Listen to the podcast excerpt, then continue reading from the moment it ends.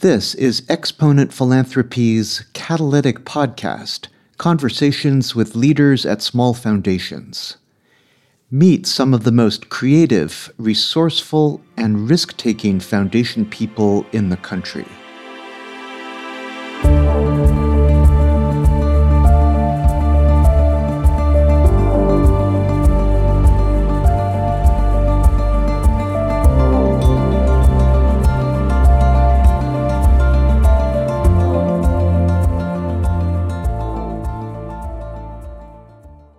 Bonnie Gonzalez, president of Knapp Community Care Foundation, serves a region of Texas at the Mexico border. The foundation focuses on health access and economic development. Bonnie uses her mentoring and coaching skills to help community members fulfill their goals and realize their full potential. In this podcast, she explains how she coaches and how she separates coaching from her other roles as foundation leader. As Bonnie opens, she talks about the relationship with grantee partners. We do our due diligence as a funder, but they also know that we know our grantee partners quite well. Uh, they know that we know them as a funder, but we also know them as friends. And that we know the difference. Do you know what I mean when I say that, Andy? That we can, that, let, let me explain. I, I can have a conversation with an executive director of a nonprofit uh, when they are seeking our, our advice, support, help, guidance as a funder. And when I get a personal call on my cell phone that says, Bonnie, I need your thoughts on something, but I need to talk to you as a professional woman, peer to peer. Uh, and I need your experience, your background, your understanding, and I need some advice. And so the value in that is that I don't have a problem separating my role as a C E O from my role as, as a woman in a community that can share and can provide support and advice if I need to. Male or female or, you know, young or old or whoever. And Um, people know that. And uh, that is also true of um, at least one other person on my staff. And so it's not uncommon that whether you are a grantee of ours or not a grantee of ours, that we will get a call from other funders that will say, hey, we're thinking about coming in and making some investments in your community. And we know that you know uh, these individuals or this nonprofit because, w- number one, you either fund them as a funder, or number two, we understand that she has or he has reached out to you. And we're thinking about this individual as blah, blah, blah. And they've listed you as a as somebody that we can reach out to. So both on a professional basis for uh, for some, you know, for an entity as well as for an, an individual, that only strengthens this community of ours is the way we see this. No, Andy, I did not have both of those both of those roles written into my job description. Um, that's just who I am. That's who we are. I think that's part of our job is as leaders in a community, as, as, um, as role models, as friends, as people that want to improve the community in which we live, in a community that has been so good to us. In a com- that's just, that's, that's our responsibility.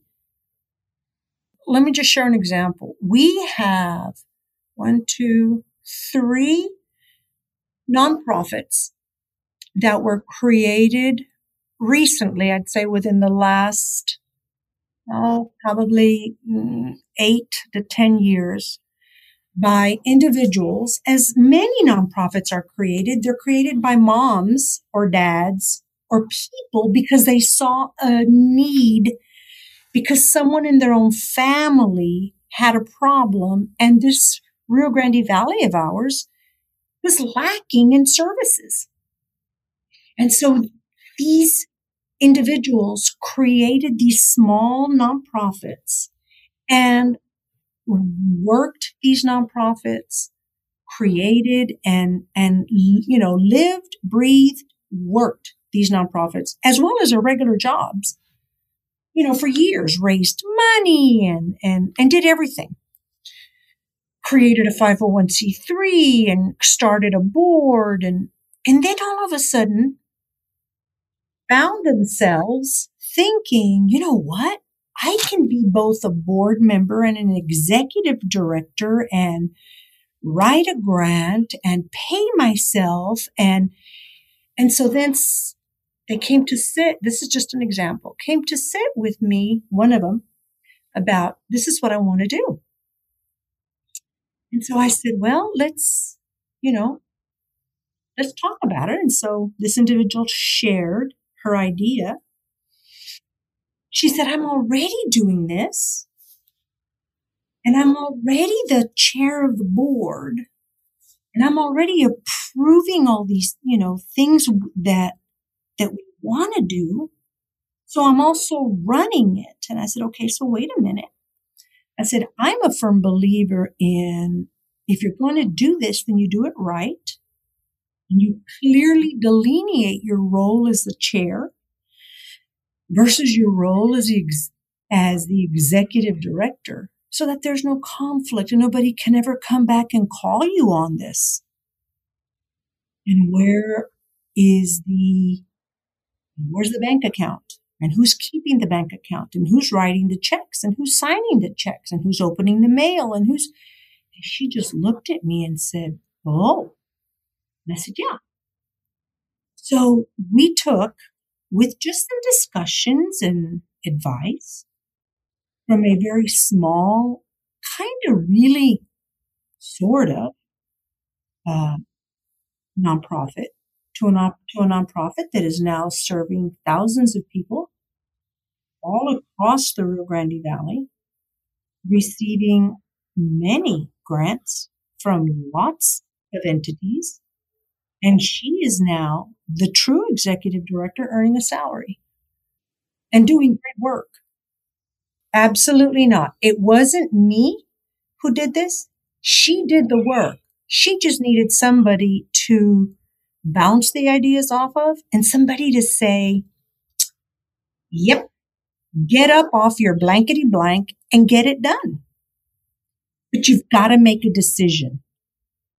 You've got to do either, you've got to either be the chair of the board or go ahead and take the risk and be the executive director. One or the other. And, um, And she just said, what if it doesn't work? I said, if it doesn't work, then it didn't work. And then you, and then you, in fact, know that you've tried this, but you are, she was, um, she was burning the candle at both ends, getting, get, making herself sick. And, and in fact, with her hard work, uh, which she was already doing, Uh, she just needed somebody to say, make it happen, get it done. It's okay to make this decision and to, and to do what you want to do. I would start off, Andy, by first of all, telling folks that, um,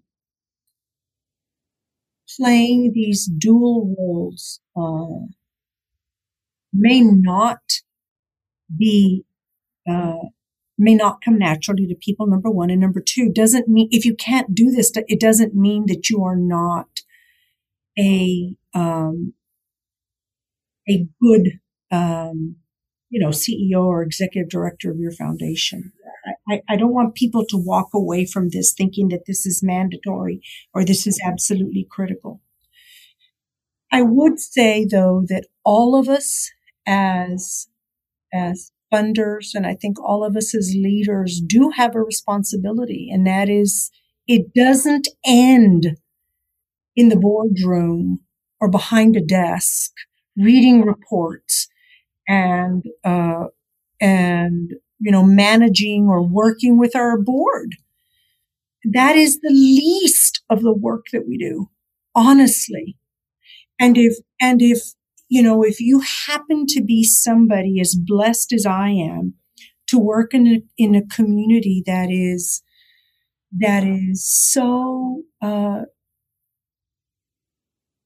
yearning or yearns for, for the opportunity uh, to, to grow, and who has, who lacks, um, in, in opportunities in many ways.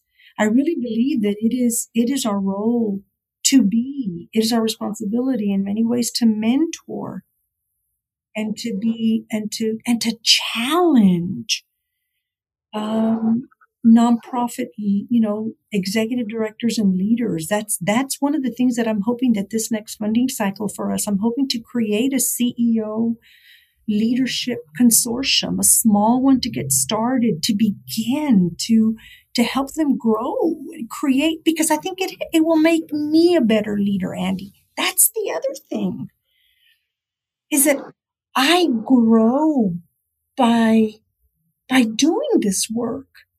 I don't ever want to stop learning. I see myself as a lifelong learner. I don't ever want to stop learning. And by helping others grow and learn, as do I. And so I truly believe, though, it is our responsibility in philanthropy to do this work one way or another. And it may not be. It may not be that, that, that the role is for the C E O. It may be, if your strength happens to be in, as a C F O, then you work with that C E O to make sure that her or his C F O is the best they can be. And that's, that is what you do. So I think that is what is so critical here, is that I had, I had a nonprofit partner, grantee, say to us, through your, through the foundation's capacity building, Bonnie, is it possible that we look at not just developing the next generation of executive directors, the next generation and generations to come of board members and executive directors and other people that work in nonprofits in this small community of ours? And I thought, oh, well, uh, you know, I don't know. I hope so. I mean, I hope that what we do by doing these lunch and learns and creating uh, these workshops that, that we're trying to do, and these conversations and these listening sessions, that we are building, building for the future, because I believe that's our responsibility. I sure as hell want to leave this valley a better valley than, than when I was born into it. Thanks to Bonnie Gonzalez for joining us. To learn more about Bonnie and the Knapp Community Care Foundation, visit the Catalytic Podcast website. Look for new Catalytic podcasts each month. Meet more creative funders. Benji Rue does the audio engineering and mixing. Our website is by Kwok Lee. Our music is by O Future. The Catalytic Podcast is made possible by grants from two Exponent members, the seventeen seventy-two Foundation, and the Blackstone Ranch Institute. I'm your producer and host, Andy Carroll. Thanks for listening. Join us next time.